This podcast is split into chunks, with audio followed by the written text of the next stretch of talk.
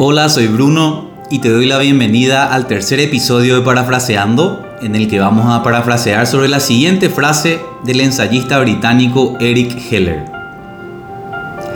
Ten cuidado de cómo interpretas al mundo, así es como es.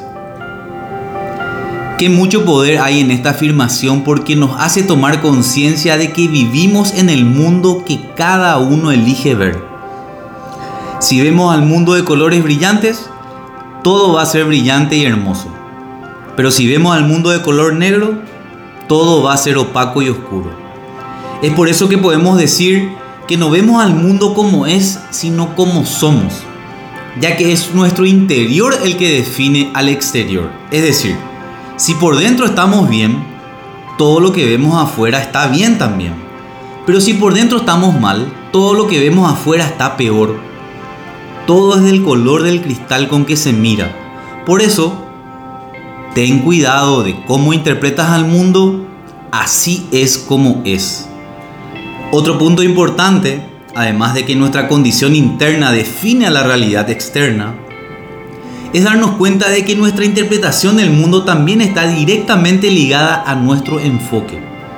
¿Qué quiere decir esto? Que si siempre estamos mirando el lado malo de las cosas, en los defectos de las personas que nos rodean, nuestro mundo va a ser bastante trágico y con amenazas por todos lados. Sin embargo, si nos esforzamos por ver y descubrir el lado bueno de todo lo que ocurre, en la bondad que hay en cada persona, nuestro mundo va a ser mucho más lindo y lleno de oportunidades.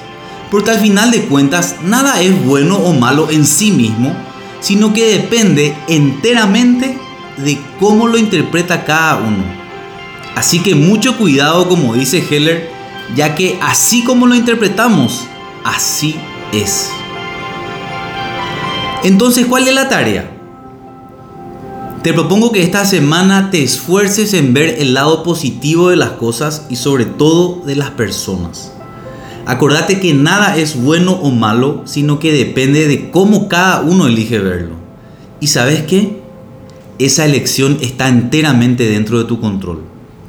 Así que elegí ver lo bueno.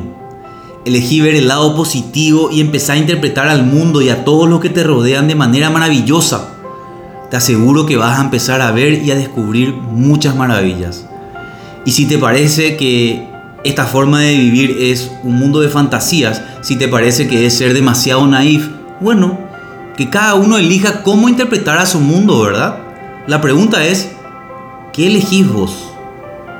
Que estés súper bien y nos vemos en el próximo episodio de Parafraseando.